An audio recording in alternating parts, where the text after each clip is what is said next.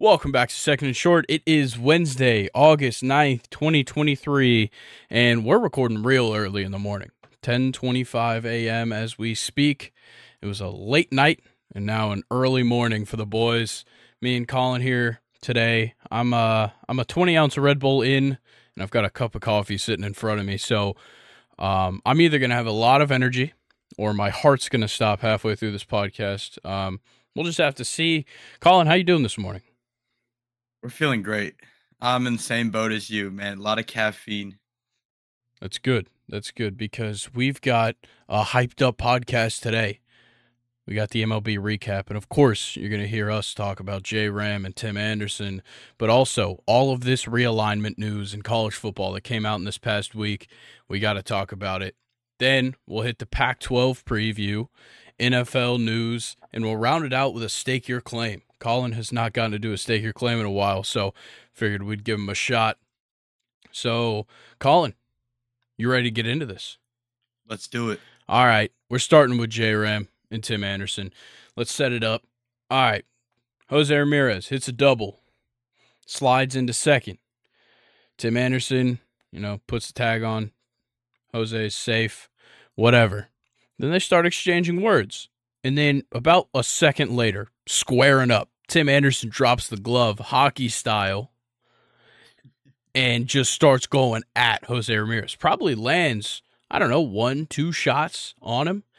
And as Michael Kopech is pulling him off, uh, pulling Jose off, he just blindly swings and just hits Tim Anderson flush and just knocks him out straight yeah. down to the ground.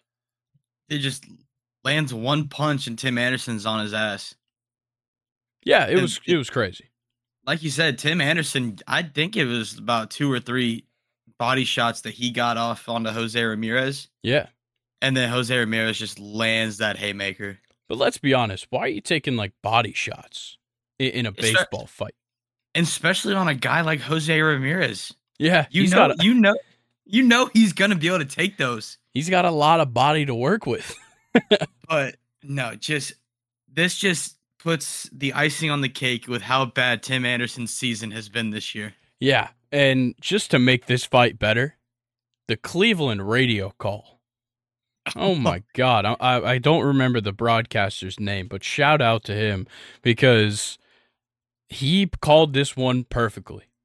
And, Dude, I, and I will never, every time I see Tim Anderson now, in my mind, I'll just be replaying down goes Anderson. Yeah, dude, I thought I was watching a UFC fight there for a minute. The way uh, the announcer was going. Yeah, like Joe Rogan would, like his eyes would be popping out of his head watching this one. yeah, it was just one of those moments that you're like, "What? What is going on right now?" Yeah, but it's it's that energy that sometimes you miss in baseball because like this used to happen a lot oh, back oh, yeah. in the day. But you don't really see it on the base paths. You typically see it like pitcher hitter and yeah. and seeing it on the base path like that was interesting and like jose said that like you know through an interpreter of course that tim anderson had disrespected the game for years and blah blah blah so obviously these two do not like each other yeah i just want to know like what was said because jose is a very laid back guy yeah it's very hard to get him to throw hands so i just want to know like what tim anderson had said yeah, I, I would love to know what actually happened there. But uh, kind of the resolution of all this Jose gets a three game suspension. Emmanuel Clase got a one game suspension. I don't really know what he did. Did he throw any punches? I don't. I, I don't know. I haven't seen anything of Clase in this whole situation, but he got a one game suspension. Maybe uh maybe the Guardians just wanted to suspend him to give someone else a chance to close because he leads the MLB in blown saves this year. Yeah, that's a good point. But he's also up there in saves. So uh, he's given he's given us a, a real uh what is it? Kenley Jansen moment yeah. the Braves leading in both categories. Yeah, that was tough. But Tim Anderson got suspended 6 games, but he is appealing it. So in the meantime, he's playing and started off his night yesterday by getting hit by pitch and exiting the game. you can't make this shit up. No, it's it's absolutely crazy. And then the Cleveland High A affiliate team, uh, the Lake County Captains, are having Jose Ramirez Appreciation Week. All fans named Tim get a free ticket to sit down on the grass. But if you wear your Jose Ramirez jersey, you get a free Bam Bam in the cargo hold. There's going to be a home run derby, or sorry, a home run punch derby, and a punch out competition in the 80s arcade at the park. What the fuck? That's that's Dude. fucking hilarious. Look, I know like this has got to be like a bunch of like you know, game day experience interns at the Lake County captain. Like you're a high A baseball team. You've got some good marketing interns on your hands. I'll tell you that. Yeah, it's like you're making people want to come out just to get this experience of and relive what happened Yeah. between the Guardians and the White Sox, and I love it. I'm I'm here for every second of it. Yeah, but with all of this happening, it seems like all hell broke loose, and it started with Keynan Middleton. Uh, recently got traded to the Yankees at the trade deadline, and he got it all started. And um, I got a couple quotes from the uh, article I read. He said, I don't know how you police the culture if there are no rules or guidelines to follow because everyone is doing their own thing. Like, how do you say anything about it because there are no rules? Obviously, speaking about the White Sox organization itself, and said, You have rookies sleeping in the bullpen during the game. You have guys missing meetings. You have guys missing pitcher fielding practices, and there are no consequences for any of this stuff. like, how crazy is that? I, I think the craziest part is guys sleeping in the bullpen. Yeah, that's like you're you're playing at the highest level. You gotta you gotta set the examples for everybody. Yeah. Like, Like it's crazy. like you're you're getting paid to set the standard for B- Major League Baseball. Yeah. So with sleeping in the dugout, missing meetings, like missing meetings, like if you like miss a meeting is understandable. Um, but if you're like consistently meeting, like missing infield infield meetings and you're you're not the top guy, like that's just not something you want to do. Yeah, and Keynan Middleton is getting right to it. He actually, you know, playing for the Yankees, they just started a series in the South Side of Chicago against the White Sox on Monday. So, you know, maybe we'll see something interesting happen. Uh, maybe another fight. because this led to some names being dropped. But before we get to that, Lance Lynn said that he saw Keynan Middleton's comments about the White Sox culture problems, and his take was, I was there a lot longer than Key. He's not wrong. Damn. So Lance Lynn showing that, you know, maybe Keynan Middleton's right. Well, then Shane Riordan, who does uh, Chicago sports radio, shared a story from the locker room that also caused some stir. Um, this is what he said on Twitter. Grandal wasn't in the lineup the day before the All Star break and wanted to leave early, made it very clear. Paraphrasing, Tim Anderson said, Fuck him. If he doesn't want to be here, I'll pay for his flight. Then Grandal walked over to TA, Tim Anderson, who was in the tub, and slapped him across the face. How the fuck you gonna slap a man when he's in the tub? That's like just the way you said that. It's like you just walked over there and slapped him across the face. Like you're a grown ass man. Yeah. If you're gonna hit somebody, close your fucking fist and punch him. Don't slap him like a little bitch. But you ca- you can't hit a guy while he's in a fucking tub. Yeah, I mean it's. You it's gotta Tim at least at It- least let him get out.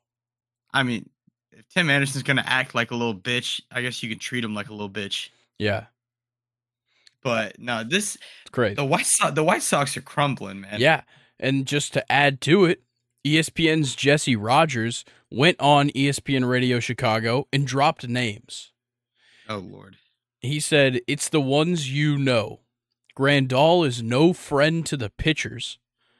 Moncada is no hard worker who was there for his team or teammates. And Eloy is kind of happy go lucky, but really isn't the hard worker we think he is. Yeah. I mean, you can definitely tell Moncada is not putting in the work. I mean, what he's batting 214 this year. Yeah. And, and at the beginning of the season, this was supposed to be like a, a high high power offense that was supposed to be one of the best lineups in the league. Yeah. And my guess is that also Grandal's not showing up to bullpen work to help with pitchers and really get on that same sheet of music.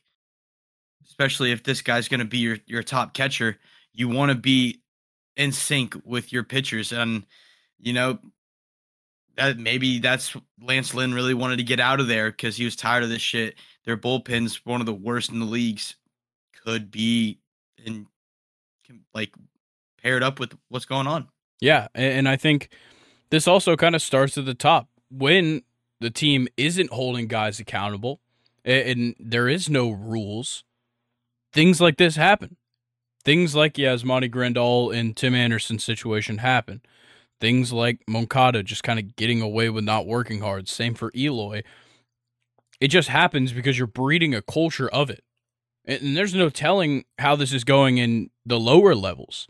Is this why we haven't seen a lot of successful prospects coming up? Or, or uh, you know, other than Luis Robert, not a lot of like success recently has come up through the minors for the White Sox. And I, I think this could be a part of it. Yeah. Like, really, I think the only ones you can really talk about uh Andrew Vaughn and I'm trying to think of the other one. Was, was it was it no, it wasn't Sheets. Sheets got traded to the White Sox, right? Um, no, I think he he might have come up with the White Sox. Uh, I think Andrew Vaughn and yeah. is really uh and Michael Kopech. Yeah, but Michael Kopech's been very yeah. slow. Yeah, but he had a injury that took him a little bit. Yeah. Um. So, but yeah, like you said, when your higher ups are not holding accountable, this is when you get people who try to hold people accountable in the locker room. Then you start to get your split where you yeah. got people who don't want to listen. And next thing you know, you're a locker room divided, and that never ends well.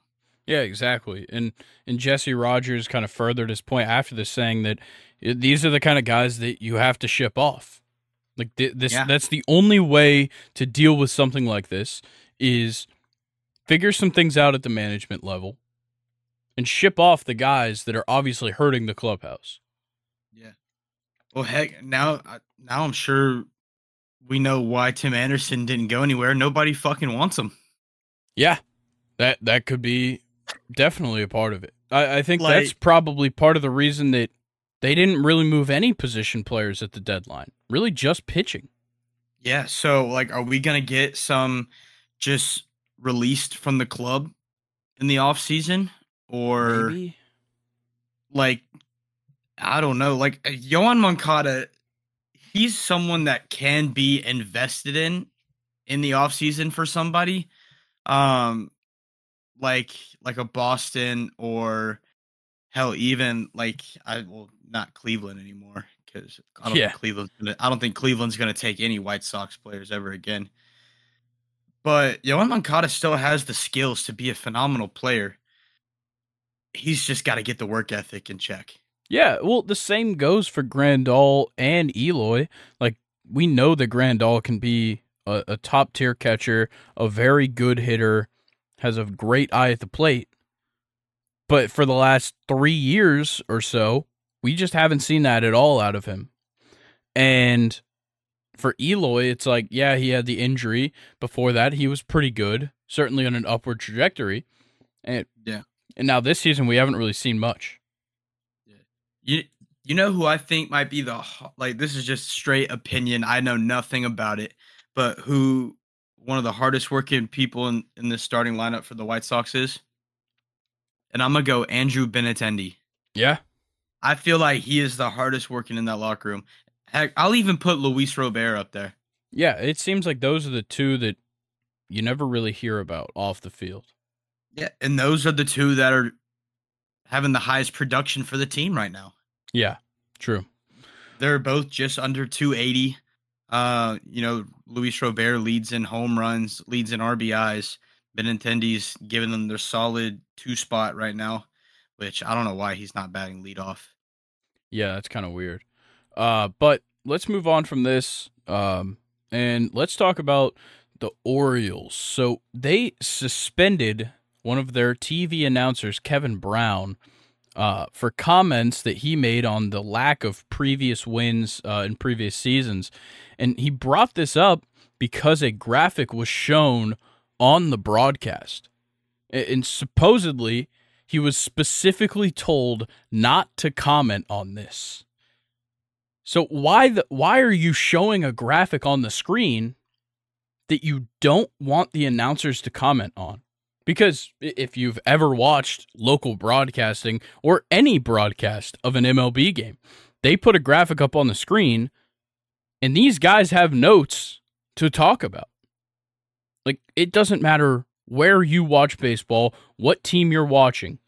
It is always when they show a graphic on the screen, they're going to talk about it. Yeah, I mean, what you're just going to show it to the rest of the world, but the the announcers just have to stay silent. Yeah, like why would you even why would you even put it there in the first place? Yeah, I mean these announcers they get in a groove, they get yeah. rolling when this shit comes on. They don't think twice about what's being said because they're like, oh, it's it's here, we're good to talk about it. Um, like I think Brandon Gaudin has said fuck like three times this season. Yeah. I mean, you got you got Phillies uh broadcasters like fucking criticizing Ron Washington. Yeah. And, Mar- and Marcell Ozuna. What? They don't get any punishment for that? Nope. So any any announcer can just start shit talking other teams on the live telly. But it's crazy. But apparently, the comments that he made made the ownership feel like that it made them sound cheap because, you know, previous years, whatever. This season, the Orioles are 29th in payroll in the MLB. Bro, the guy's not lying. Yeah, you guys are cheap. Yeah. But here's the thing this is like the first year that it's working. Yeah. So, like, look, look, we can be we can be honest. Ever since the Orioles, you know, got rid of, like, sent Machado off, Adam Jones retired, they've been straight dog shit. Yeah. Like worst in the league. Like they, I'm pretty sure they were holding like the worst records there for a little bit. Like they were the Oakland Athletics back in the day. Yeah. Well, in case you forgot, they had what, like three years straight of first round picks or first overall yeah. picks.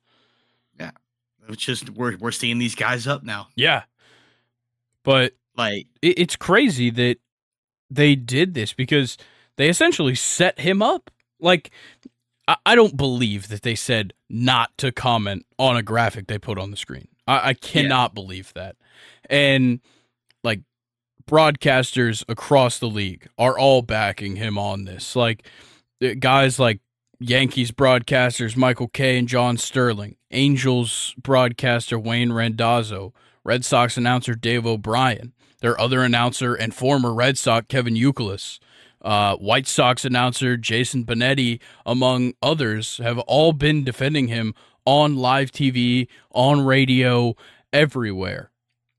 And it, it just seems like this is entirely unfair.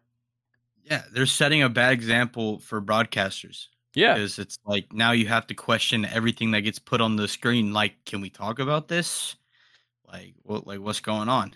Yeah, like I remember like just a, a handful of years ago, even the start of the season last year and the year before, like Chip Caray and Jeff Francoeur the the last two years when the Braves didn't really start off all that hot and had to kind of come back and take the division, they were pretty critical of this team and they were pretty critical of decision making by Brian Snitker and others. But yeah, they never really questioned the front office. They questioned more what was going on on the field.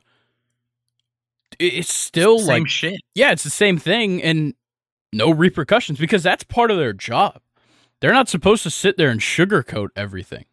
They're supposed to Yeah. be there, announce a game, talk about what people want to hear while watching the game. That's what commentary is. It's it's genuinely talking about what is happening, and that's what was happening. This is what's happening with the Orioles. They're winning now, and they used to not win. Everybody's aware of that. Yeah, they're just stating the obvious. Yeah. So So I don't know. I don't know what the the Orioles front office is trying to hide, yeah, but there's nothing left to hide, my guy. exactly. So we we stand behind the Orioles announcer because he's just doing Agreed. his fucking job. Yeah, shout out Kevin Brown. Bring him back. Yeah. It's bullshit. Uh, but let's get into some winners and losers. First winner, and it pains me to say it, the Chicago Cubs. Yeah, dude, they're dude. Don't they lead the uh, MLB and runs scored since the All Star break? Yeah, by like 40. And, crazy. and we for we saw it this past weekend in Yeah. that series versus the Braves. Except for one game. Yeah, was it Friday night when the Braves won eight none? yeah. And then they proceeded to stomp us on Saturday and Sunday. Yeah, I mean, it's the first time the Cubs won a series against us in years. Yeah. And look, they started the season 26 and 36. They're now 58 and 55, one game out of the wild card in the National League. Uh, I think two and a half games out just on the lead in their division.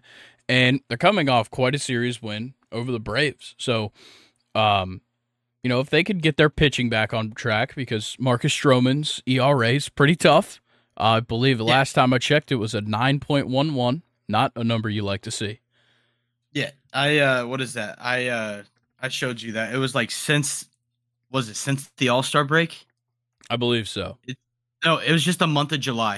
In Yeah. the month of July, he posted a nine point one one ERA, Yeah. which is for a guy who was in the All Star game. And the first half, He was slated to be the starter for the National League. bro, the first, the first half, he he led the league er, in ERA, the NL in ERA.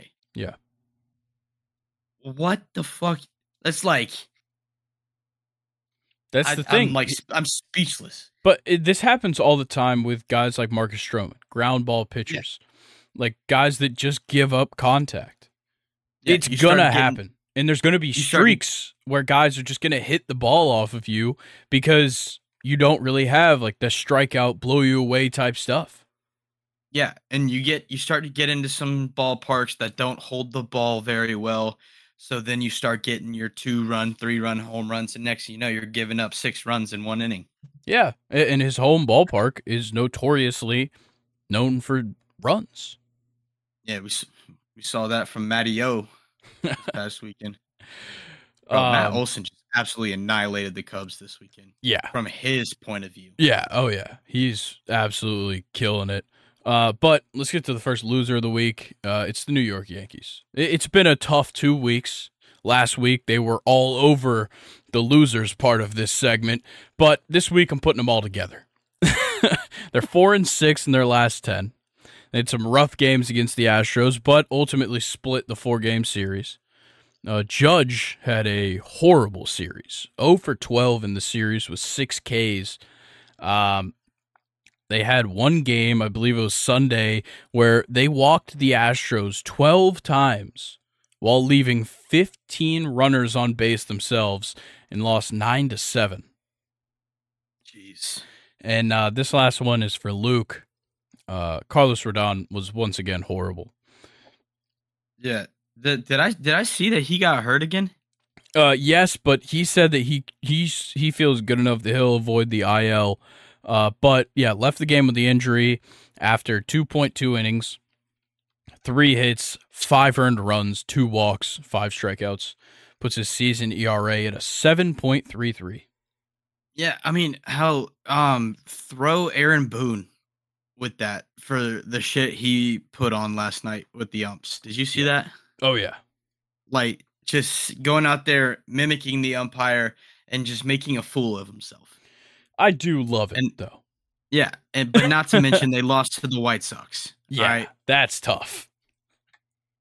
Granted, it was Dylan Cease pitching, and he he threw five and one uh five and one third inning, gave up one hit, no runs, six Ks, but he he, he walked seven batters and still got the win.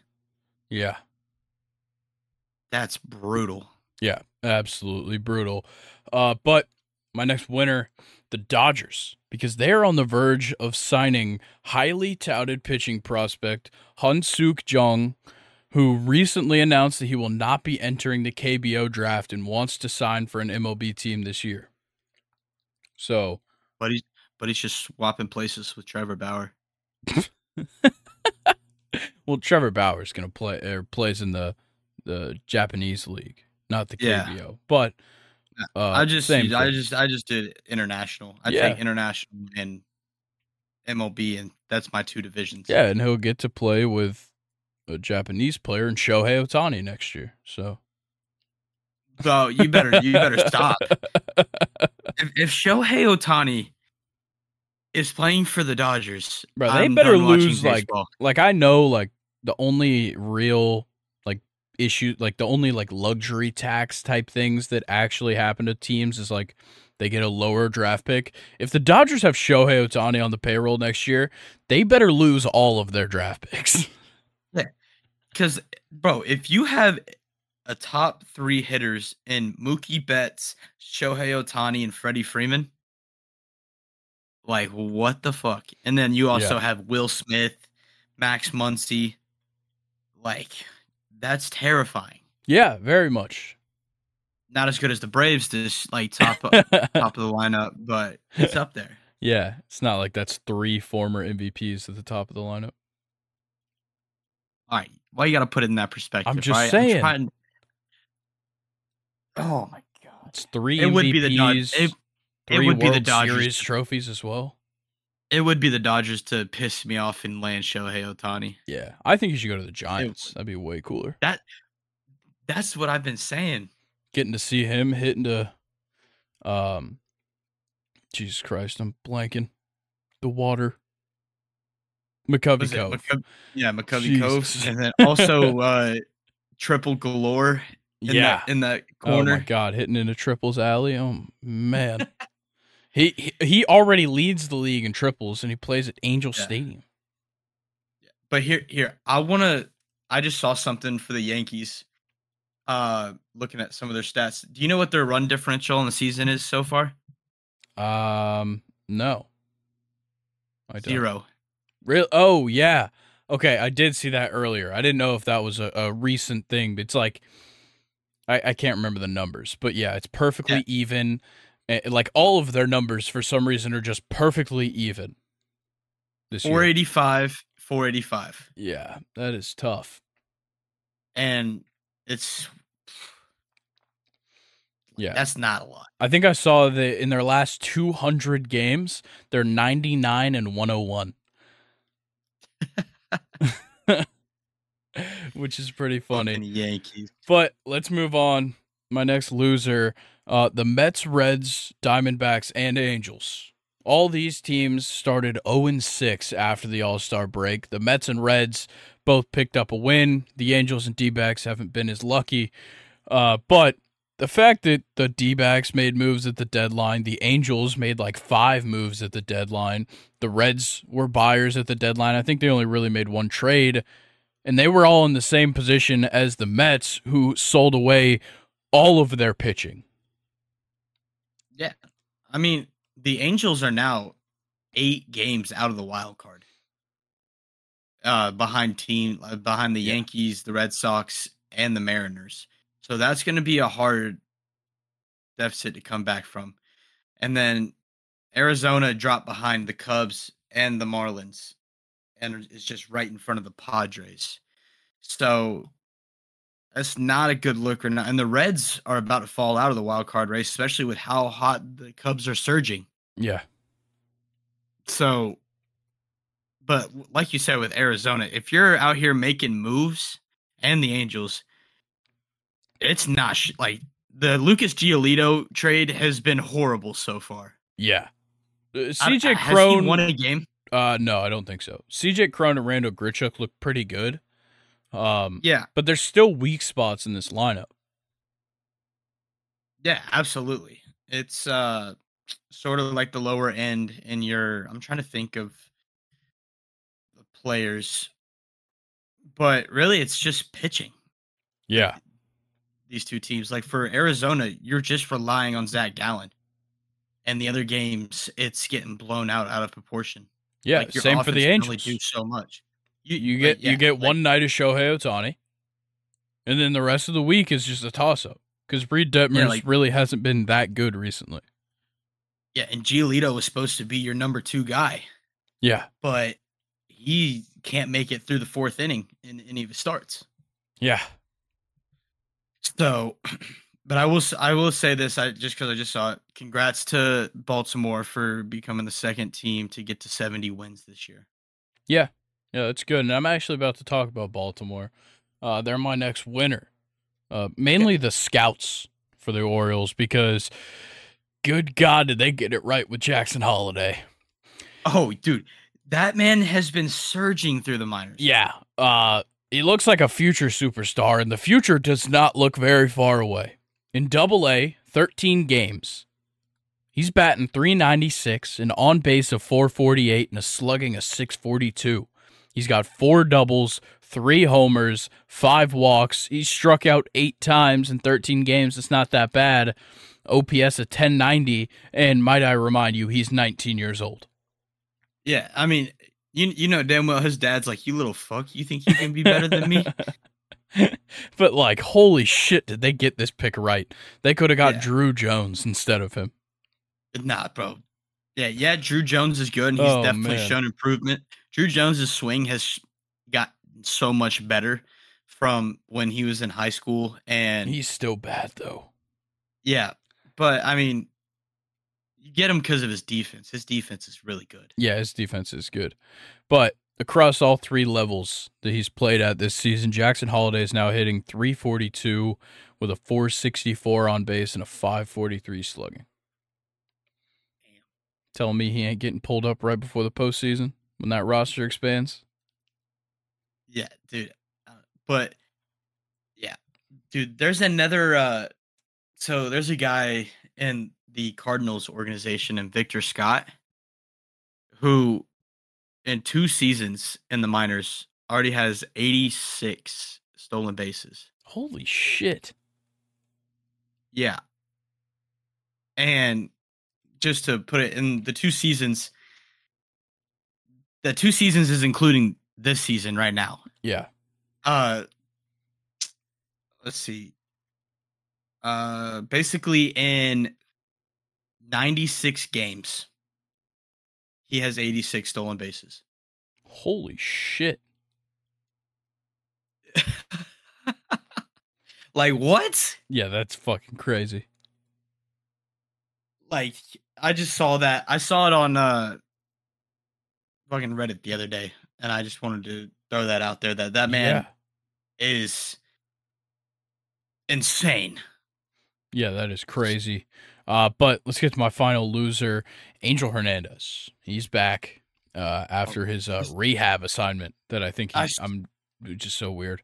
Uh, I but saw that game. yeah, he missed 23 calls in Sunday's Yankees Astros game. The amount of like strikes that were called balls that game Yeah, was horrible. there was some ridiculous balls called strikes too. There was one like probably four inches high. Yeah. Like if the catcher didn't catch it, it was hitting Angel Hernandez in the face if he was standing up. Yeah. I mean, like one of the ones he missed was a belt high right down the middle of the zone and he called it a ball. Yeah. And I'm just I I saw that and I'm like, what the fuck? Like, how can you be this bad? I don't know. Like I- I it's really another one of those it. things. It's another one of those things that we come back to that you're umpiring. You're supposed to be the highest level on the MLB stage, and you're doing this shit. Like Yeah. you're making you're making it easier for people to just go to the robotic strike zone. Like it's Angel Hernandez. I'm sorry, but you gotta hang hang it up, man. Yeah. My my issue is like there's got to be a minor league umpire that's better than him. There's got to be many. I'm sure there's college umpires or even high school umpires that are better than him. I think I've seen some rec ball umpires that are better than him. Yeah, maybe a certain guy that you might be talking to right now. Just kidding. I never went behind the plate in my career. I was I was about to say the but you've been highlight of- the highlight of my been- umpiring career was throwing out an old man who wasn't related to the 5-year-olds that I was umpiring for. you gotta you've been out of the game for a minute, but if you Yeah. lock back in, I think we could we could definitely see we see a bright future for you. Yeah, took me about umpire. it took me about 4 games of kid pitch to realize that I actually had to call the infield fly rule. Forgot about that. Um Yeah, yeah, I mean I- you don't have to. Yeah. So the yeah, the two highlights, throwing out an old man who was just watching 5-year-olds play baseball and wasn't related to them um and cursing at me. Um and almost passing out uh at a uh, I had a four games back to back to back to back on a June day in Georgia in two shirts and a pair of pants and I just had to keep doing the games, didn't get to go get water and during the end You're of like the second well, during the end of the second game, I just almost passed out because I couldn't. I couldn't leave the field to go get water. Damn, no fan brought you water no coach brought Nope. you water. Come on, you got see. This is what I'm talking about. Take care of your umpires, all right? Exactly. Unless it's Angel Hernandez, let him die on the field. no, but I, I want to get back to this. So, you never called the infl- infield fly rule. You just assumed that the team would know that it's happening without saying Well, anything. so like the situation never really happened. It was just like, um, the guy that I was working with on that game didn't ever signal to me, which you're supposed to signal to the infield umpire. Like, you know, everybody has like a signal. Typically, like you have like a signal where like you put your hand like at the top of your head or something like that to know that it's in effect. And he never signaled to me. And I was like, that's weird. And so, like, I wasn't thinking about it. And then, like, my fourth game working with this guy, I, I like talked to him at the beginning. I was like, hey, like, I haven't seen you do any kind of signals to me. So I don't know if we're on the same page. He was like, what would I need to signal? And I was like, the infield fly rule, just to make sure that we're on the same page about it. And he was like, oh, yeah, typically, you know, everybody just kind of knows. And I was like, really? Because I every umpire that I've seen in a game that I've played in signals to each other when there's infield fly rule in effect. Man, he was just calling you stupid. Yeah. I was like, what the fuck? I've I literally before umpiring with that guy, I had only umpired like four year olds.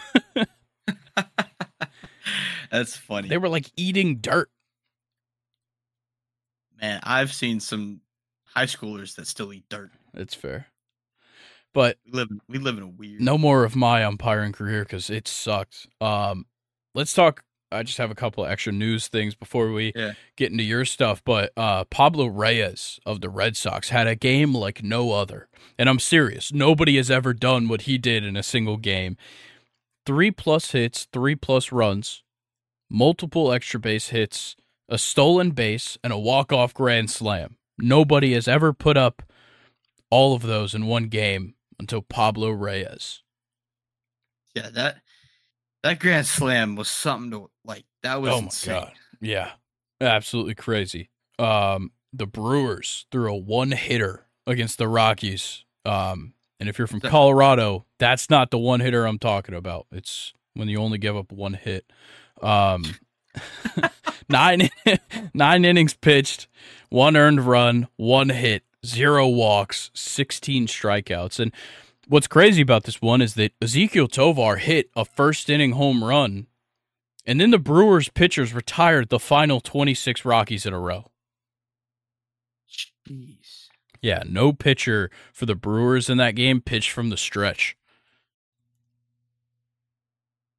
Damn. Freddie Peralta looked phenomenal. Yeah, he looked fucking great. Like struck out 13 and only I think was it seven innings of work. Uh Yeah. yeah. Like, whew. Yeah, and um shout out Davis Schneider. His start to his uh, career in the big leagues with the Blue Jays hot.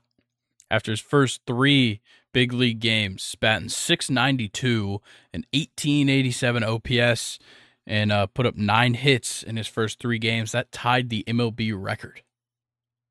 Yeah, I mean, what is it? Had a lot to do with that thirteen to one win against Boston. Yeah, yeah, definitely.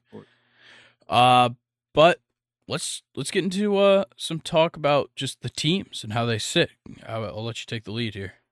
Yeah, I mean, so really, we mentioned it earlier. Baltimore joined um, Atlanta with being the only team with 70 wins, but really the wild card spots are really what we want to look at right now.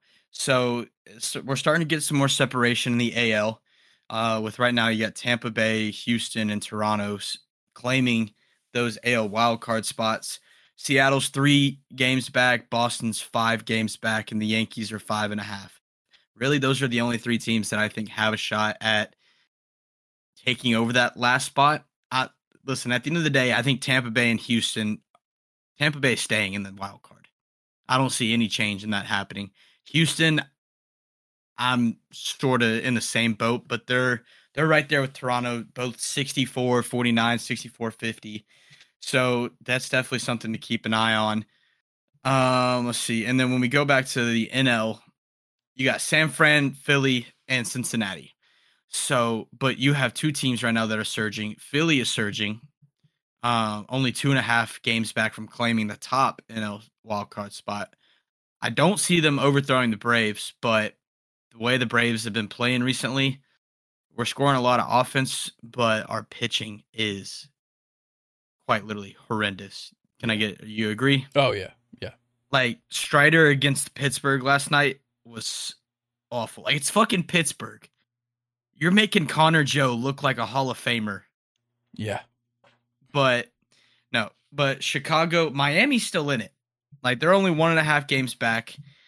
We haven't really seen their trade pieces get off to a hot start yet. Um, I think Jake Burger's had a couple 0 for 4 games since joining the team. But really, it's their pitching that's keeping them in. Sandy Alcantara is looking like the Cy Young that we love and that we saw last year. Um, Eury Perez is about he has he's not back up yet, right? Uh no, I don't believe so. But he he I can promise you that he will be back up probably yeah. in this month. We will see him back up because really the only thing that they were doing was just conserving innings when they sent him down. Yeah, and now that they're you know two and eight in their last ten, they've lost five straight. Like they need some kind of saving grace, and I think he's it. Yeah, I mean, he's a guy that's gonna help him. Like because right now Sandy Alcantara can't do everything with how good he's been pitching. Uh, Cabrera's looking a little bit better. Yeah, but not great. I think next season is will where we will really see him take off. You know, because this is is this this is second year? Uh, yeah, I believe so. Second year, so he's still trying to get comfortable and everything. Um, but dude, next year when you have the three headed monster and Sandy Alcantara, Eury Perez, and Cabrera, yikes! Yeah, they're gonna be good. That, that's terrifying. But right now we're starting to see San Diego and the Diamondbacks really start to slip away. Yeah, well, San Diego kind of now kind of getting back into it almost. Um, yeah. But yeah, the Diamondbacks certainly slipping away. They've lost six in a row. Um, but, but here's the thing: they're still only two games back. Yeah, and the Padres, who started off the season so badly, are now only four games out. They're only two games behind the Diamondbacks. Yeah, so it's I will. I do want to shout out the Nationals though on a four-game win streak. Way to go! C.J. Abrams is starting to settle in up there that leadoff spot. Good, but but too bad he plays on a shit team that'll never win anything in their yeah. life. Yeah. Um. What's it? I think that's really it for team standings right now. Uh, but I know there are a couple players that I just want to mention and give a shout out with how well they've been playing. And one, that's Bobby Witt Jr. over in Kansas City. Oh yeah. The man's been slugging. I think he's on like a he might be on like a 10 or 11 hit streak. right now, but his extra bases right now is insane. Like he's consistently getting your doubles and hitting for power for home runs, but he has probably one of the fastest swings that I've seen in in at least three years. That's uh, that's high praise. Like, like I'm trying to think. Did you, the walk off the walk off grand slam? Did you see that swing? Yeah, it was, it was a couple days ago. Where that pitch was and how he somehow hit that out. It's he's got an insane hit tool. It almost hit him, Grayson. Yeah, and he hit it. Excuse me. It he it almost he it almost hit him, and he still somehow hit it for a grand slam off Jhoan Duran. Yep. Who threw 102 on that pitch. Yeah. That's really that's really about all I got. All right. Yeah. I, I any other any other players you want to shout out? Like obviously Matt Olson. He's Yeah. absolutely surging, especially with the home runs. Um, what what is he at now? Thirty nine. 39, but here's the thing. He's cutting down on strikeouts and he's putting the ball the other way Yeah, for singles and doubles. Um he's making he's making a name for himself in this MVP race. yeah. Last seven games, or last seven days. So last six games, twenty one at bats. He's hit. He's got seven hits, five run, or yeah, five runs, a double, three homers, ten RBIs. He's walked five times and he's only struck out three. I couldn't ask for more out of him. Yeah, like he's putting together a fantastic second half right now. Yeah. And, and he already had a good first half. Like, yeah, the the the contact wasn't there, but the power was, and now he's just bringing both into it, and it looks fantastic. Yeah, so he's making Braves fans not miss Freddie Freeman a single single second. I haven't at all. Yeah. I've I've been happy with Matt Olson's production, and I think he is happy where he's at and having the time of his life. Yeah, and, I'm glad. Um, is that going to do it for the MLB?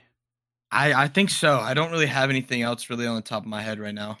All right, then let's get into college football conference realignment. There is a whole lot going on right now, and it all kind of came out in the last week.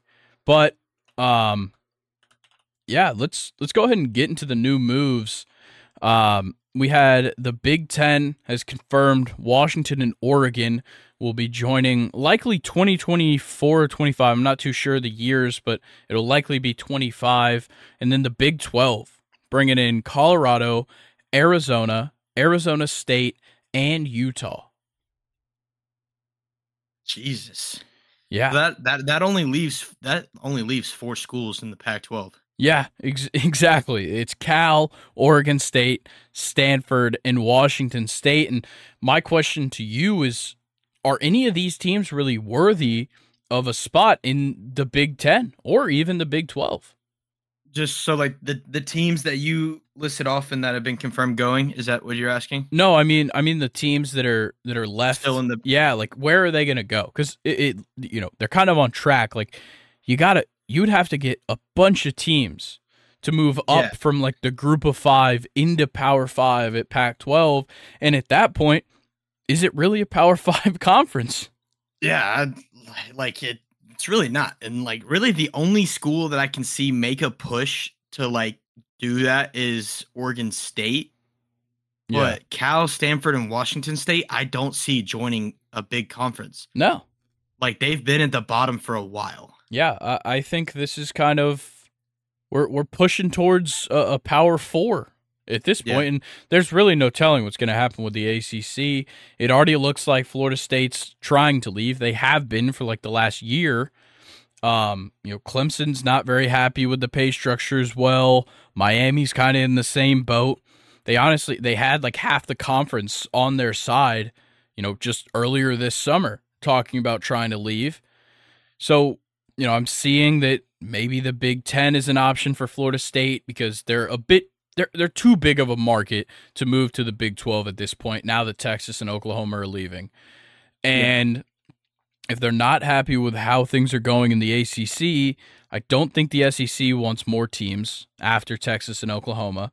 So the Big Ten's really their only option. Yeah, the only the only way they would fit in the SEC is if we cut out teams like Missouri and sorry, dude, I got something stuck in my throat. Pause. Ah, but uh, wait, what? What? Nah, but like you take out teams like Missouri, you take a team out like Vanderbilt, um, but it just doesn't make sense for Vanderbilt to leave. Yeah. It doesn't make Um, sense for many teams to leave the SEC. Yeah, but not like you said, it's it's something to stay on top of because it's it's definitely interesting. Right. Yeah. And a- another topic of conversation is Notre Dame. You know, with everybody moving around, are they content with remaining independent? I I, I- think they're going to stay independent personally, Yeah. but there's still options for them to join the Big 10. It would make a lot of sense, especially geographically, which is obviously out the window, but still. Yeah, it like it. I think it's most beneficial for them to join a a conference because you win your conference, you make a better name for yourself to go out and play in college football playoffs and fight for a national championship. Yeah, Because but recently, that's what it's been over the years. Like they're winning games, but like they're not playing in conference championships. They're not doing all this. Yeah, and I think part of it, you know, part of what helps them if they do stay independent is that college football playoff expands in 24. So it goes to Mhm. 12 teams and Notre Dame is perennially like a top 15, even top 10 team. So if they kind of stay in that boat, they remain independent, they have their own contracts, they negotiate everything themselves, the money comes straight to them, it doesn't go to the conference and then split up a bunch of a, a bunch of te- or amongst a bunch of teams they continue to work with that and, and obviously I I don't know what's going on with them and NBC because they used to have exclusive rights to Notre Dame, uh, all of Notre Dame's home games at least, and now like NBC is part of the Big Ten's next deal. So I don't know what that really means for Notre Dame, but they can continue to negotiate for themselves if they stay independent, and I think that adds like an interesting wrinkle because of what I just said with the college football playoff expanding. They don't have to join a conference. You don't have to be a conference champion or or even make a conference championship to make the college football playoff anymore once it's at 12 teams. Yeah, yeah, like it definitely helps with those divisions that are stacked. Like when you have teams that finish like third and fourth, and Yeah. The division that still only have like one loss. Yeah, definitely exactly. they they they get a chance and can still fight for that top twelve spot to compete. Um, it's definitely going to be something to get used to because it's just more football for us to watch. yeah. Eh, that, that's where I that's where I stand with how I like it. Because at the end of the day, I'm getting more college football. Exactly.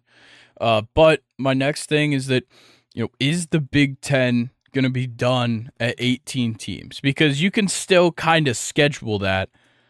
But if they go to 20 by adding probably Florida State and Notre Dame, you know, what does that look like for the Big Ten? Like it, it certainly shakes things up for for scheduling, of course, but kind of just everything around the Big Ten changes if you add 20 teams.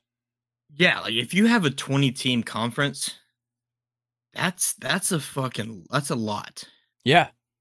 Um and it, it like it makes it makes it harder for teams to fight for that spot cuz but it's just when you look at the games, like when you look at a conference, you want to play almost everybody in your conference. Uh, at the end of the day when you look at it, but when you have 20 people or 20 teams, that's you almost need to make like your whole schedule just conference games Yeah. Yeah. It, it, at the end of the day. Like it's crazy. Eh, like you need to take out your cupcake games and just Yep. play straight. Honestly, that would be that'd be an interesting season. It sure would. It, it, it wouldn't be fun. No, but like the Big Ten, you're like because top conference, you're getting conference games every week. That really that makes every week the most important g- game to your season. Yeah, but also I think that limits, you know, what we see from teams. If they're not playing these teams from other conferences, how do Yeah. we know like like how good is that conference if we haven't seen them face anybody Yeah. outside of it? Yeah, like if you're not getting your Big Ten or your SEC matchups, like like your your big your Big Ten versus SEC or your Big Yeah. Twelve versus ACC and stuff like that. Yeah, so I, I think that part is is definitely uh, an interesting part to look at, and then also how does this affect this you know changing college football playoff format? Now that we're moving to twelve teams, there's a whole lot of teams that could just go wherever they want because it's not about winning your conference; it's about being competitive and in winning games. It's it's not about you know, you don't have to go undefeated. You don't have to have a one loss season to make the college football playoff. Like if we look last year at the standings at the fi- like at the end of the year in college football, it, you know, there's some teams in there that arguably shouldn't have made it. And it, it really shakes things up. Yeah, which I mean, it's gonna be. Yeah, it's like this. It's like the whole Tulane situation. Everybody was saying. You, you remember that? Yeah. Like how they they were in the top ten. Like with this new format, we have teams like Tulane, uh, who are in the non-power five. Um, get a showcase to make a name for themselves. Yeah. And like, yeah, let's look. So last year, college football playoff rankings, the final college football playoff ranking would have had obviously the top four that made the college football playoff, and then Bama, Tennessee, Clemson, Utah, Kansas State, USC, Penn State, and Washington. Okay, yeah. So see, you're adding two extra SEC schools right there. Yeah. What was that? Was that three Pac-12? Uh, yeah, Washington, USC, and Utah. And then you add Clemson and Kansas State from the ACC and the Big 12, respectively. Wait, you said Kansas State from the ACC? No, Clemson from the ACC, Kansas Right. State from the Big 12. The way you said it, you said Clemson and Kansas State from the SEC. No, I said Clemson right, and Kansas State from the ACC. ACC and Big 12, respectively. Okay. Um, but and then right outside would be Florida State, Oregon State, Oregon, uh, and Tulane would have missed it as well. But I, think now because like there was there would have been three or no two three loss teams in the in the playoff. There would have been Penn State, Washington, Utah, or no, Penn State, Washington, Tennessee, and Alabama, who all didn't play in their conference championship, all would have made it. That's huge for the future Yeah. of college football. Yeah.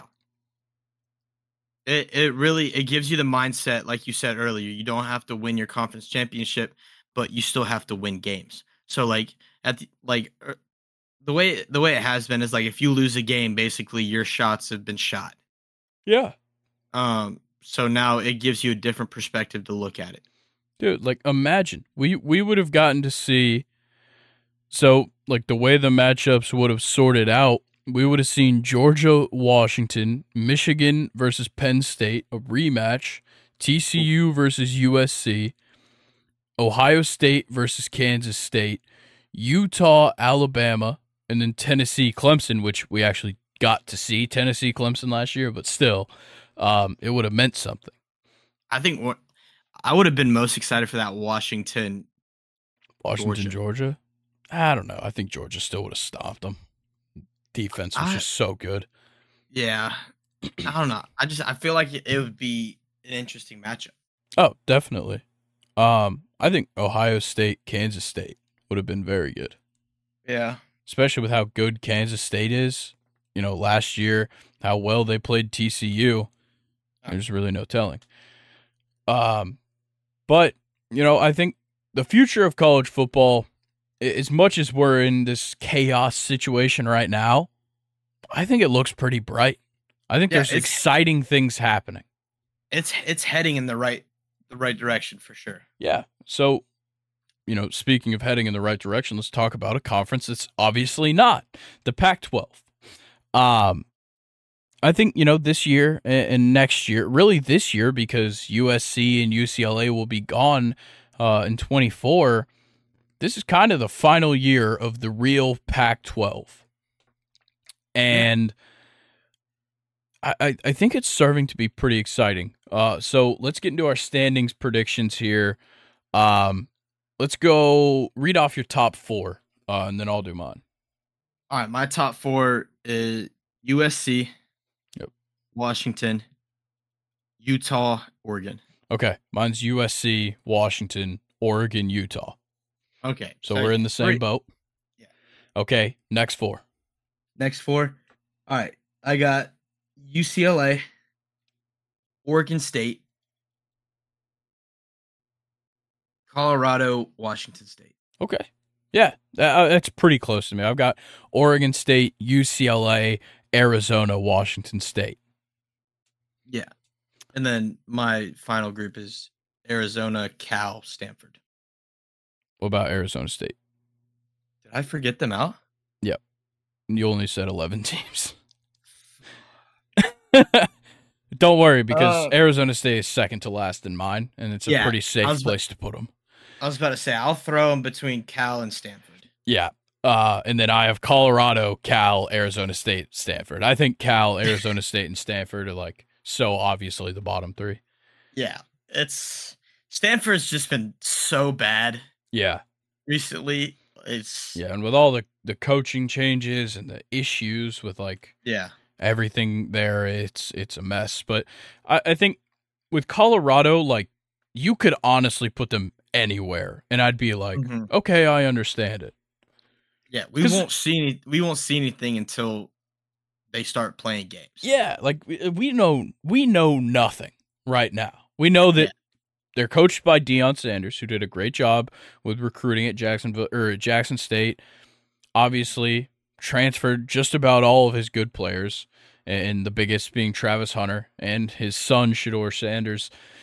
Those are going to be the biggest impact guys. But they added a ton of great players, either players that were with them at Jackson State or other guys throughout the transfer portal that came in and, and they washed out all the weak links. Everybody, essentially, that was at Colorado last year that Deion didn't like, out the door.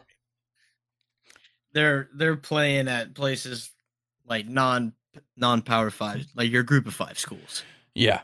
Yeah, for the most part. And look, I, I think let's kind of go back and talk about our top fours here. I think USC and Washington are the easiest picks. They have high powered offenses and they also have some standout defensive players. Yeah, they're led by great quarterbacks who Yeah. know the game and but like you said, just ball out and put points on the board. Yeah, and then for Oregon and Utah, it's kind of the same thing, just a little bit lower, you know, a little bit lesser than USC and Washington. They both have very good, very experienced quarterbacks, and they've got great players all around the field. For me, Utah, they're just a winning situation, especially like it's one of the hardest environments to play in at home. So you can essentially chalk them up for undefeated at home, maybe one loss. On the road, maybe it's a different story, but they're certainly going to dominate the lower half of this. Yeah, the way I look at it, these are two two schools that need to win. Like Yeah. they need with with them leaving, they need to make names for themselves to basically prepare for what is it, the big Big Twelve? Well, They're going Oregon, Oregon's Oregon- going to the Big Ten. Utah's Yeah. going to the Big Twelve.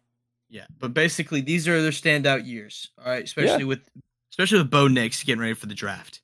Exactly. Uh, Bo Nix, which I think he's about. to- I think he's going to have a phenomenal season. I think he is is too.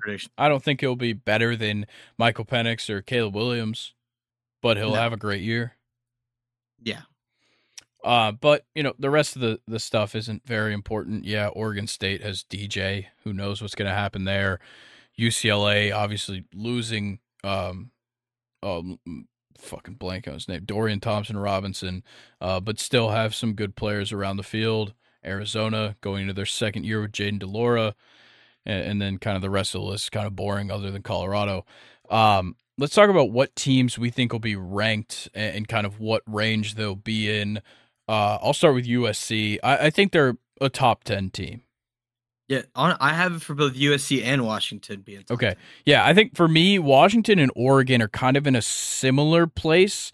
I, I see Yeah. Washington like Washington could be anywhere from like maybe like thirteen to like six.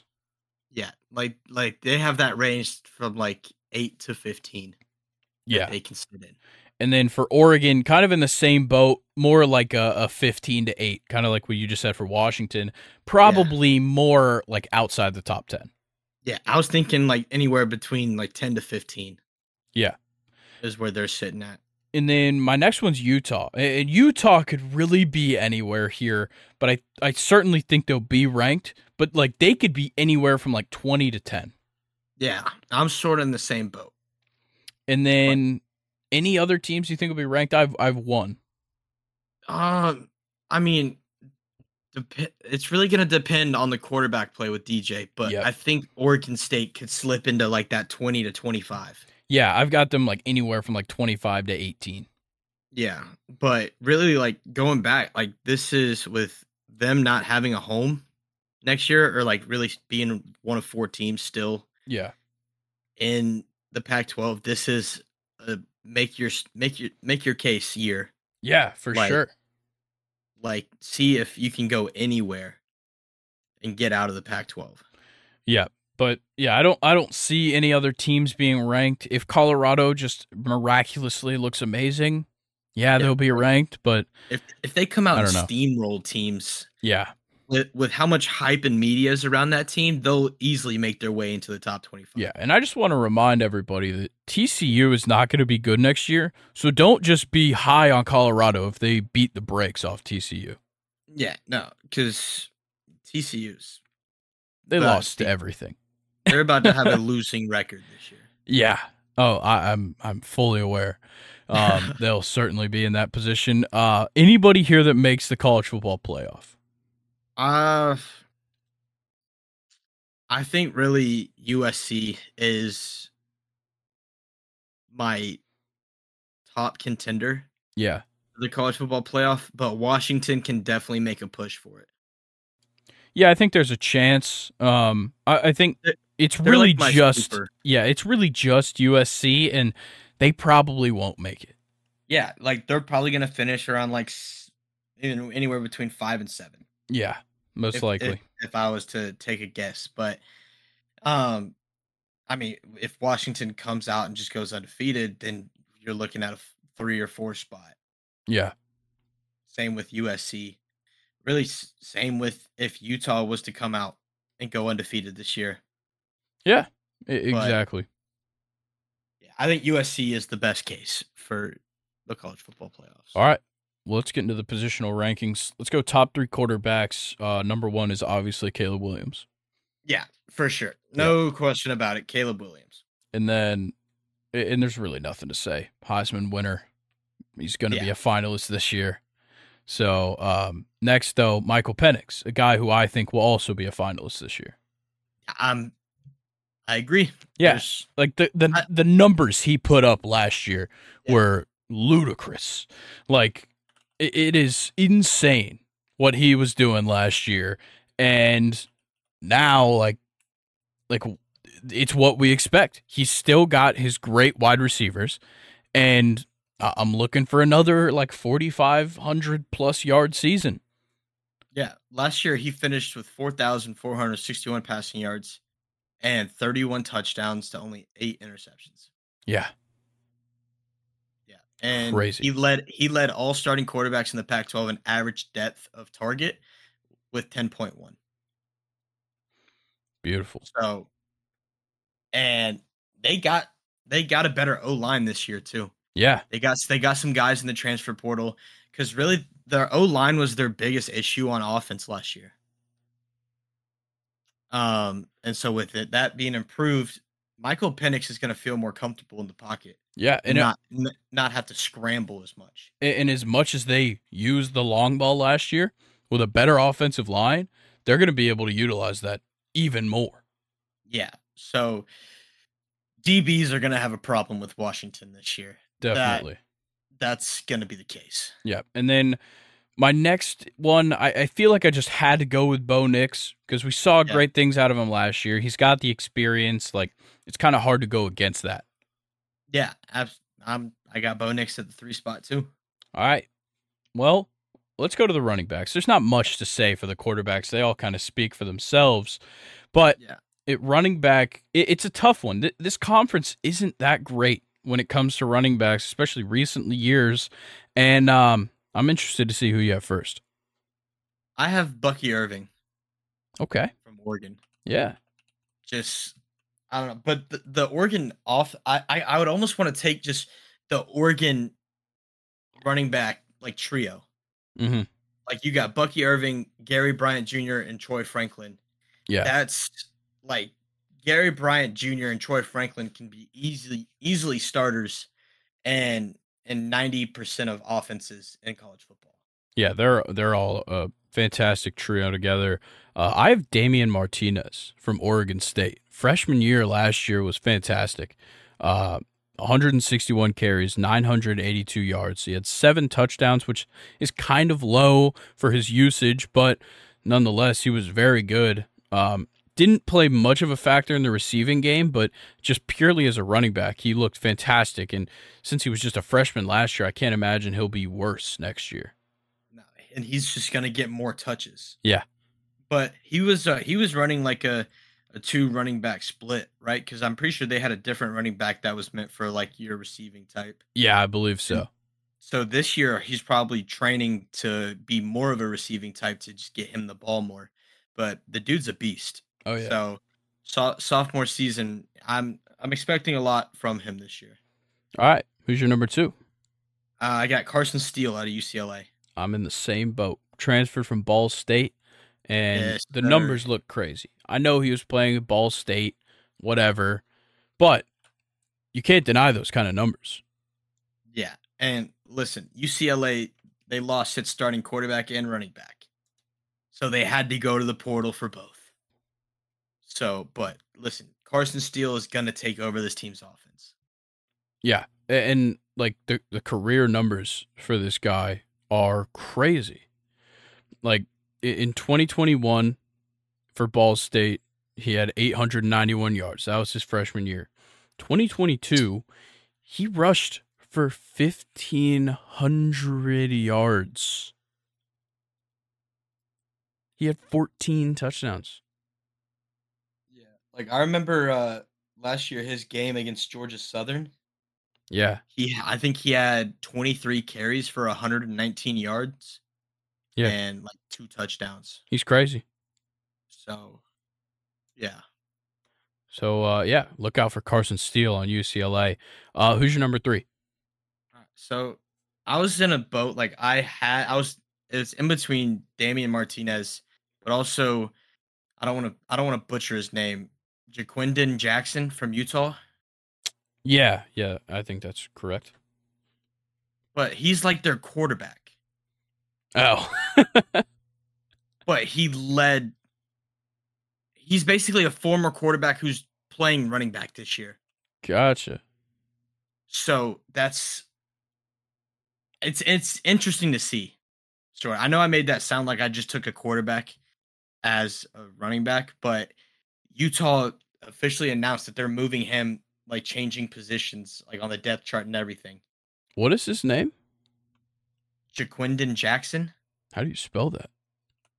J A apostrophe Q U I. Oh, Yeah, that's what I was missing. N D E N. Got it. Yeah, I've I've never heard of this guy. Yeah, it's uh I don't think he got a lot of touches. I think he was the backup last year for Utah. Okay. Uh he played during the USC game, All right. the first half. But the dude's a runner. Like he he runs like Lamar and Justin Fields. Interesting. Yeah, he's So, six two. That's a big running back. Yeah, it's it's gonna be interesting to see, but I also have him platooning with Damien Martinez in that three spot. Okay. Uh my third guy, I'm going with Alton McCaskill, um, the transfer to Colorado from Houston. Just once again, a guy that put up great numbers at a great Power Five school. And I just think, you know, in this offense, yeah, they're going to be passing the ball quite a bit, but I think that Deion's going to like this kid. Uh, last year, he was just a workhorse, had almost 200 carries, uh, 961 yards. Uh, it was, I believe, his freshman or sophomore year um, last year. And, uh, or actually, I don't, I think he was out last year uh, and only played in 2021. Uh, but still, 16 touchdowns is fucking amazing. And actually was a pretty good receiver as well. 21 receptions, 113 yards, two receiving touchdowns. So I, I think he's going to be a fantastic option for this offense. And I, I think that the the receiving side is going to be huge for him. Yeah. I I like that. I just I didn't pick him because I just didn't know much about him. Yeah. So, Yeah, especially Um, since he didn't play mu- like at all last year, it, it does Yeah. make it kind of hard to say that he'll be that good. But I really like what he offers. yeah, it's it's like any anything with um Colorado. It's hard to Yeah. talk about it until we see them play together. Because we've seen what happens when you try to put a team full of superstars together. They don't gel well. True. So we're it's, we're just gonna we're gonna have to see. Yeah. Uh, let's talk wide receivers. Who you got at number one? Uh Rome Odunze Same. from Washington. Yeah, it, I- it's it's it's kind of a toss up between him and Jalen McMillan because they're both so goddamn good and they play for the same team. Yeah. It's like it's I don't even know if I uh pronounced his name right, but no, like I have Jalen McMillan or McMillan as my second Yep. wide receiver. Same. They're, they're both so goddamn good. But Yeah. uh, for for Rome, like last year, only seventy five receptions, eleven hundred forty five yards, like fifteen point three yards per reception, only seven touchdowns. But that's because he's splitting the targets with Jalen McMillan, and I I just think the sky's the limit with this guy in this offense. Yeah, like he puts together even a decent year. He's gonna be a first round pick Yeah, in this in this next draft. yeah, and, Like easily. the same goes for Jalen McMillan. Last Yeah. year, 79 receptions, a little bit less yards with 1,098, average 13.9 per reception, but he had nine touchdowns and, and a long on the season of 84 yards. So I, I just, I love what these two offer. I, I think that they're going to be a huge part of Michael Penix's success this year and also Mhm. just Washington as a whole. yeah, like that's because a lot of teams just have a one wide receiver guy. Like Yeah. one guy that gets double coverage and you still try to find him the ball. But when you got two guys who are on opposite sides of the field that are just tormenting defenses, like you got one guy who's just gonna slant across the field if he's open, give him the ball, and the other guy's on a go route all the way to the end zone for a 75 yard touchdown. Yeah. So yeah. Yeah, it We'll looks, see. it's terrifying yeah. when you look at it. So you know, all all co- all coaches that play Washington have it marked on their schedule to where they're only working on defensive practice. Oh, yeah. Um, leading up to that. Well, uh, who's your number three? Because I think there's a lot of guys to choose from here. There is. I took Dorian Singer Okay, out of USC. Gotcha. Yeah, I took Jacob Cowing from Arizona. Okay, it's just like Arizona. It's hard to take anybody from Arizona, Yeah, I know honestly. because they're not going to be that good. But I do like Jayden de Laura at quarterback. He's not bad. I just need to see like a little bit better play calling from the Mhm. offense and, and you know maybe a better offensive line. But Jacob Cowing still last year had a great game, and, he's uh, he's an experienced player. I think that he's going into his fifth season technically. Um, but 85 receptions, just over a thousand yards, seven touchdowns. Like last year was a great year for him, and he's had great years in the past as well. Yeah, I mean he's gonna have to step up, especially with Singer leaving Arizona. Yeah, he left Arizona last fall. Um, but Singer had 66 receptions for 1,100 yards and six touchdowns. So, I mean, he got over that thousand yard mark. So it really, with Jordan Addison leaving USC, Caleb Williams needs a guy, Yeah. and Singer is gonna be that guy. Oh yeah, for sure. And they also recruited some good wide receivers. So Yeah, they got a good group. yep, They got a great group. For sure. Uh, let's talk defense. Um, there's surprisingly some good options here. You know, the Pac-12 isn't quite known for their defense, but I think there's a lot of great young players here. Yeah. So my first pick, I'm gonna go edge rusher from Washington and Bralen Trice. All right, yeah, my number one is uh, I think it's Laiatu Latu Yeah, uh, from UCLA. yeah, he's my number two. Yeah, and Bralen Trice is my number two. yeah, so we like this this uh this group of uh edge rushers. Yeah, for Monst- sure. Monsters on the edge. Yeah.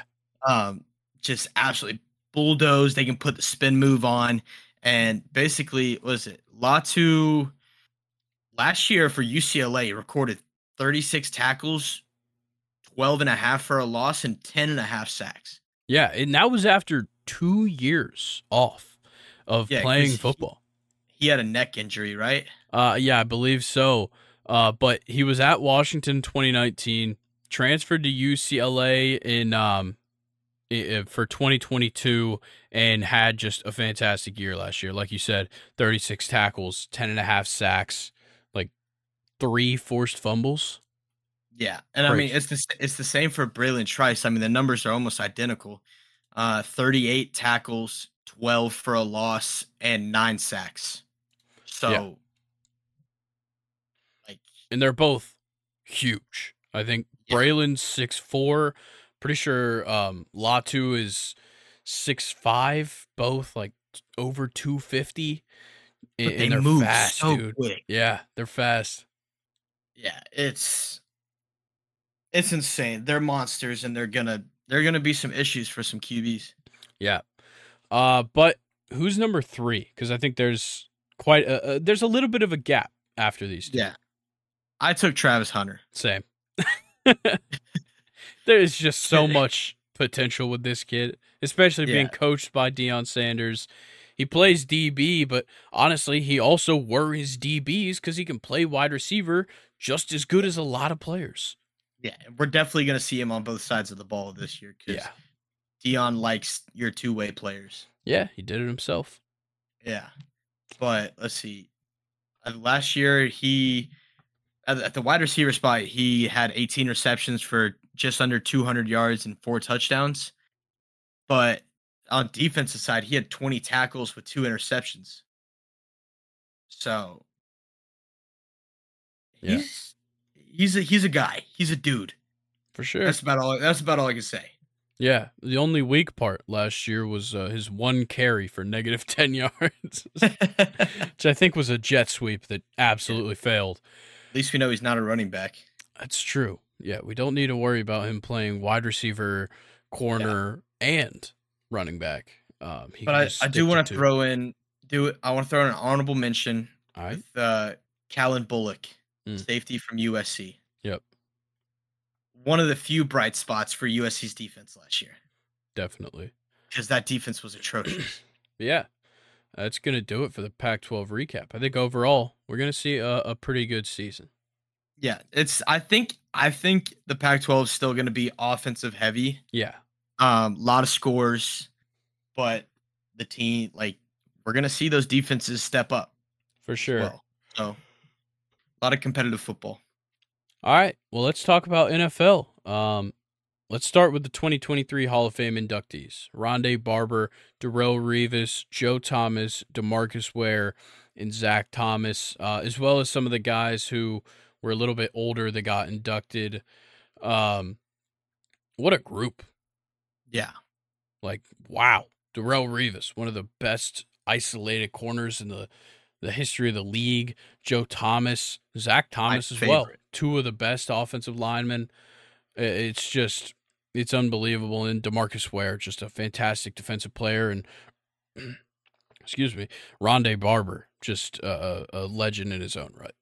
Yeah, I think my favorite is Joe Thomas. Yeah, I love Joe Thomas. I was I used to be so tempted to get a Joe Thomas Browns jersey. he was like he was my favorite player on the Browns with how shit that team was. Yeah. And I he I think he was the best player for the. Oh yeah, and, for for many years. Like I Yeah. saw something uh, on Reddit about it. It was like I think he has like a, a career like 239 winning percentage. And he's a Hall of Famer. Gee, But the dude like It's crazy. he he did so much off the field Yeah. that just made him stand out across the whole like country. Yeah. And, and let's talk about post football. He looks insane. Like the difference is Yeah, insane. The man is living his best life right now. Oh yeah. Man is in crazy shape. Like what? Like what was he playing at? He was he was a big boy. I think he was was he like low threes? Probably he's playing offensive. Yeah, he, he was playing at 6'6", 312. Yeah. And now that's like he looks crazy good. yeah. Hey, he he's not playing football no more, so he's got to keep himself in shape and True. make sure that that beer gut stays in check. and also, I accidentally called Zach Thomas an offensive lineman. He was a middle linebacker. I I don't know Yeah. why I I I, said don't know, I think I think you, you got in a groove. You were talking about Joe Thomas, yeah, and then you went over to Zach Thomas, thinking that they were both top dog linemen. yeah. but um, nonetheless, yeah, such a fantastic class. Um, Rondé Barber had a, a, a beautiful speech. Talked about um, saving seats uh, at the uh, ceremony, that which he genuinely did reserve seats uh, for a couple of the players that uh, we unfortunately lost over the past couple of years. Uh, but we also, you know, with this class being inducted, that means we look forward to the 2024 class, and we've got a good list of eligible players. Uh, first time eligible guys like Eric Berry, Jamaal Charles, Antonio Gates, Brandon Marshall, Haloti Ngata, and Julius Peppers.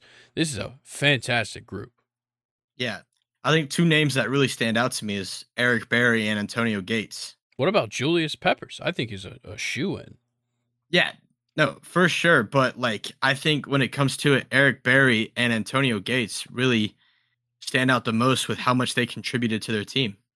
Yeah. Like Antonio Gates with the Chargers, he was Philip Rivers' main guy. Oh, yeah. Crazy good. Like, and like probably one of the best blocking tight ends that I've seen um in a, in a while. Yeah. And then Eric Berry, who's just a hawk at the safety spot. Yeah, but yeah, Julius Peppers, I think easy first ballot guy. Um, I don't really see Jamaal Charles and Brandon Marshall making it. No. I don't think they had like suc sustained success in the league. So Jamaal Charles, the way I look at it, he he had a prime. Yep. But then his career just started going downhill really fast. Yeah, it did. Um, but also we got a, we got a couple food names in here too. I mean, we got Berry, we got Peppers. You That's know, it. I, I kind of like it. Kind of like it. I like adding a little mix. It'd be an interesting combination. Pepper and berries. Yeah, Hey, what? A, got pepper jelly. I guess. Yeah, Yeah, that's not shit's bad. gas. it. Throw that on a. Ritz cracker. Facts, dude. Throw it on top of the cream cheese, and then kind of scoop it. Fantastic. Uh, but because obviously the Hall of Fame was last week, um, we also got the Hall of Fame game, the start of football, and uh, drew in an average of 6.3 million viewers. That's the most viewed Hall of Fame game since 2018. Wow. So uh, it looks like football is back, baby. And uh, because football is back, that means Hard Knocks is back. It actually debuts tonight as we're recording at 10 p.m. on Max. And um, we already saw a little clip. Aaron Rodgers calling a play for Zach Wilson. Um, I, I can't wait. I, I've got to make a, an interesting confession here. I've never watched Hard Knocks before. Neither have I. Okay, perfect. Well, I'm certainly watching it this year. As Yeah, a, I- as an Aaron Rodgers guy, Yeah. I, I have to. I think quarterback really got me Yep, got me invested definitely. into these kind of shows. So like I I always watch Last Chance U. Um, and then now we got quarterback, and now we got hard knocks. Like I'm loving what we're doing on the television on the TV side. Yeah, shout out NFL Films. They do a Yeah. fantastic job. Uh, but with all this happening, that means the preseason gets started, and it starts Thursday with Texans, Patriots, and Vikings, Seahawks, and we got games Thursday, Friday, Saturday, and Sunday. I love it. We're back, baby. We are back, though it's kind of fake football. Yeah, we're going to see some real starters out there. Doug Pederson wants to play the starters, and that starts with Trevor Lawrence on Saturday. DeMeco Ryans confirmed that CJ Stroud is going to start on Thursday. Baker Mayfield, uh, the Bucs released that Baker Mayfield will start week one of the preseason. Kyle Trask will start week two of the preseason. I'm sure we'll see both of them in both games, plenty. But this is interesting. You know, maybe this is Baker's just like they're giving him a shot because he's the veteran, or he is actually out in front. Uh, I know we saw reports that Kyle Trask was kind of leading, but there's really no telling. Things change very quickly. yeah. I mean, who it's whoever gets hot. Yep. Like whoever's got the hot hand at QB.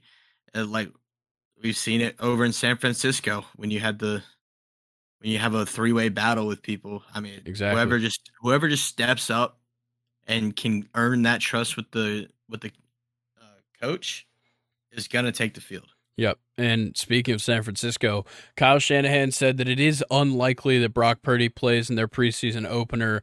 Um, he'll continue to practice, continue to move forward from this uh, this injury, but he's in good shape. He's throwing the ball. He's practicing a, a ton. He's going to be, um, I think his restrictions are all being pulled later this week. So he's going to be good to go, just not for the preseason opener, meaning we'll probably see Sam Darnold. Uh, I certainly have not seen good things about Trey Lance. So um, it, will most likely be Sam Darnold to start that one. And then Mike McCarthy said he's likely going to sit Dak for the whole preseason, but also said he's not sure. So that's it's it's Mike McCarthy. I don't expect anything else.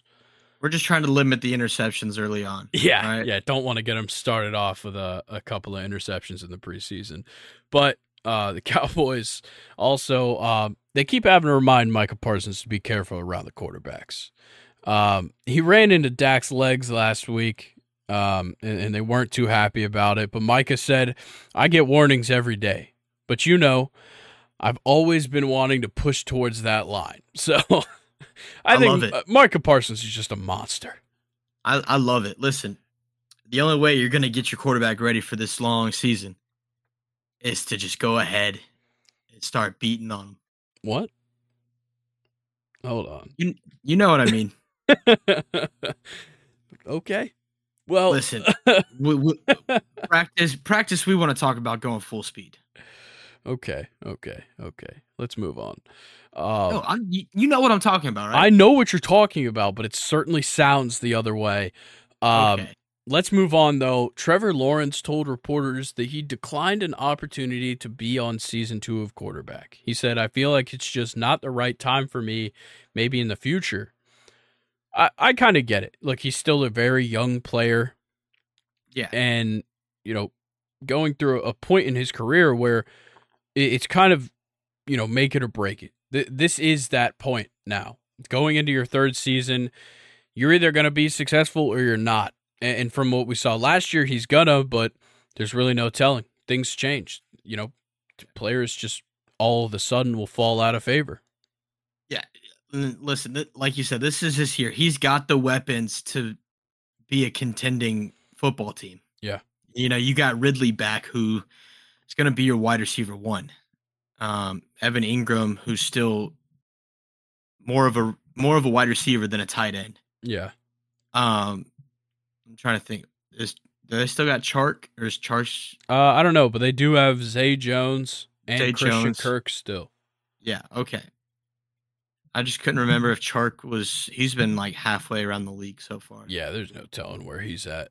Uh, But I, I love the way he thinks. Like Trevor Lawrence, his mind's in already active for the season. Like he's got one thing on his mind, and that's a Super Bowl.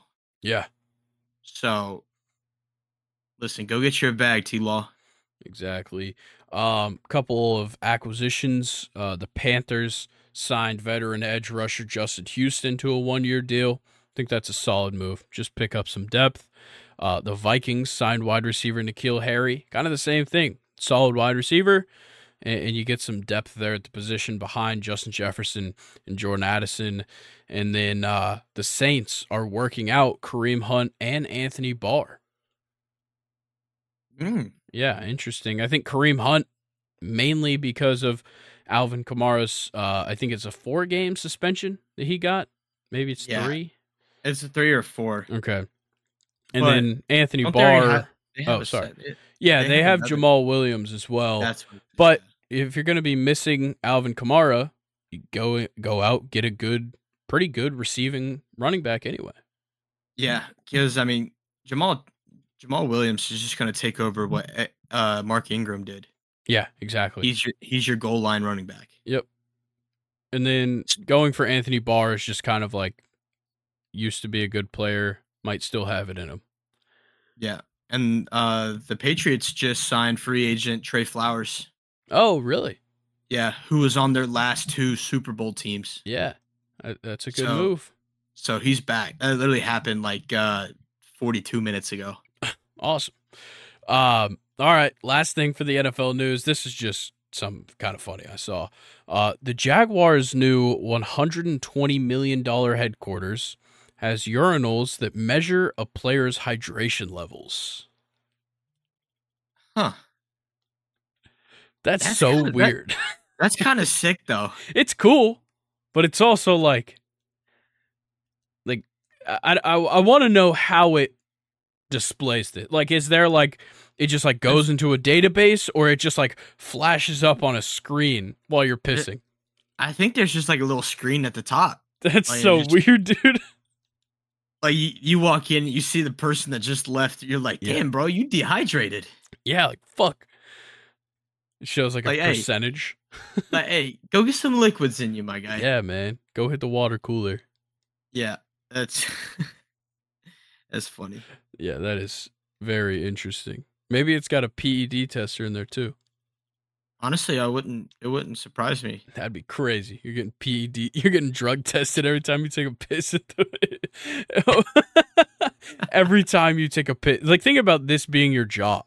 Like you're you're at work, and every single time you piss, it's just like, yep, you failed. Oh my god. See this person in the office right now. Yeah. Fucking, there's just like the red alarm goes off and Yeah. like alert the whole building. Like somebody like runs in the bathroom and like escorts you to an office. like you're coming with me. All right. I think that's Ah. going to do it for the NFL news. Let's get into stake your claim and then we'll get out of here. Colin, would you like to start it off? I know you haven't gotten to do a stake your claim in a while. You know, I haven't got to do it in a while, and I've been trying to think of like a good one, and I think I got one. All right. Hit me. Lamar Jackson is going to throw for 4,000 yards and win NFL MVP. All right.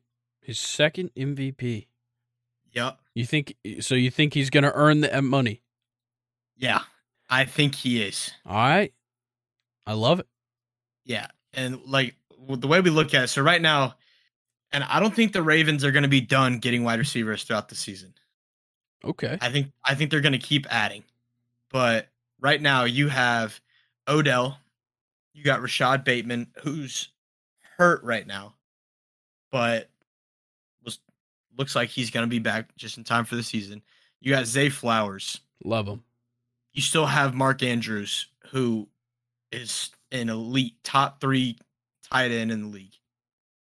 But you also got guys like Nelson Agholor, uh, Devin Duvernay, Laquon Treadwell. I mean, you got a good group of wide receivers right now Definitely. that I think is only gonna help Lamar. Yeah. Yeah, I'm kind of in the same boat. I think that Lamar is kind of primed for a good season. He's kind of got the pressure on him with the contract. Yeah. But if we can see a full healthy year out of him, there's going to be no excuses. He's either got to do it or he's not gonna, and it's gonna look like a, a waste of money. Yeah, because I mean the running back situation over in Baltimore is not good. No. So, like right now, your top guy is J.K. Dobbins, and, and then you got Gus Edwards. Yeah, and J.K. Dobbins is not very happy with his contract. So Yeah.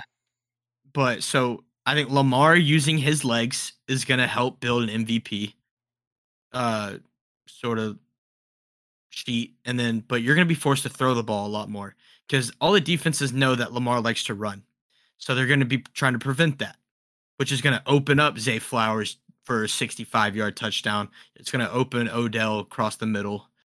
Like I like the passing game in Baltimore this year. I really do. yeah, yeah, I, I like it as well. Um, all right, I'm gonna go ahead and do mine. Uh, I could have said this when we did the Pac-12 preview, but I want to save it for this. I believe that the Pac 12 will be the most exciting conference to watch this season. I'm not saying it's going to be the best conference. Obviously, the SEC and the Big Ten are going to have great teams in it and all that. But with all the storylines coming from conference realignment, you know, everybody's leaving. There's only four teams left, all that. Like, that's going to just play into it. The, the wealth of quarterback talent in this conference this coming year is going to be a huge thing as well uh, Deion at Colorado is going to be talked about all season, and whatever else comes out of this season. Like there's there's a lot of things that you know we could see develop throughout the year. What team's going to surprise us, either good or bad? You know what what quarterback is going to emerge out of nowhere? What offense is going to look really good? Like all sorts of stuff is going to continue to come out with the Pac 12. We're going to see how this new TV deal works, you know, kind of behind the scenes look. Um, everything with this conference, it's going to be very exciting to follow. It's going to be good football and it's going to be real fun to just pay attention to. Yeah, no, I I agree. I think I said it earlier that it's just it's going to be very competitive this year. Yeah. So I I like that. All right. Well, Colin, it was a pleasure. Yeah, man, a lot of fun today. Truly, I, We're- I'm we're- I'm we're surprised s- we're still standing. Yeah, we're so close to football. I think that's the only thing that got me through this Yep. this episode. Yeah, it, I'm just I'm excited. it definitely wasn't the 20 ounces of Red Bull and coffee that got me through this. Yeah, no, that was that was a painful night. yeah, it, it certainly was, but we got through it. We we both woke up this morning, which was uh, a, a pleasure in its own right. And um, as always, I just want to remind you guys the sacrifices we made to make this episode. We were up all night at work. We come home, we go to sleep, we get up, and we take notes. We record this podcast so that you guys get to enjoy it. And now you got to make some sacrifices for us. You got to sacrifice about five seconds of your time by going to all of our social media platforms, clicking that follow button. You want to stay up to date on everything? You better follow that Instagram, you better follow Twitter, TikTok, everything. Then, while you're listening to this podcast on whatever platform you're on, go ahead give us a follow. Give us a, a five star review on Spotify or Apple. Whatever. Go on Spotify, play three random episodes if you're an Apple listener, and then you can do a review. Leave us a review on there as well. Fuck it. Bend the rules however you'd like to show your support for us and sacrifice just a couple minutes of your time. And then go to YouTube, click play, let it play for like five seconds, and then leave if you already listened to it. I don't care what you do, but I do want to see y'all's support. So, with that being said, I'll see y'all later this week. Colin will see y'all next week. Yes, Peace. sir.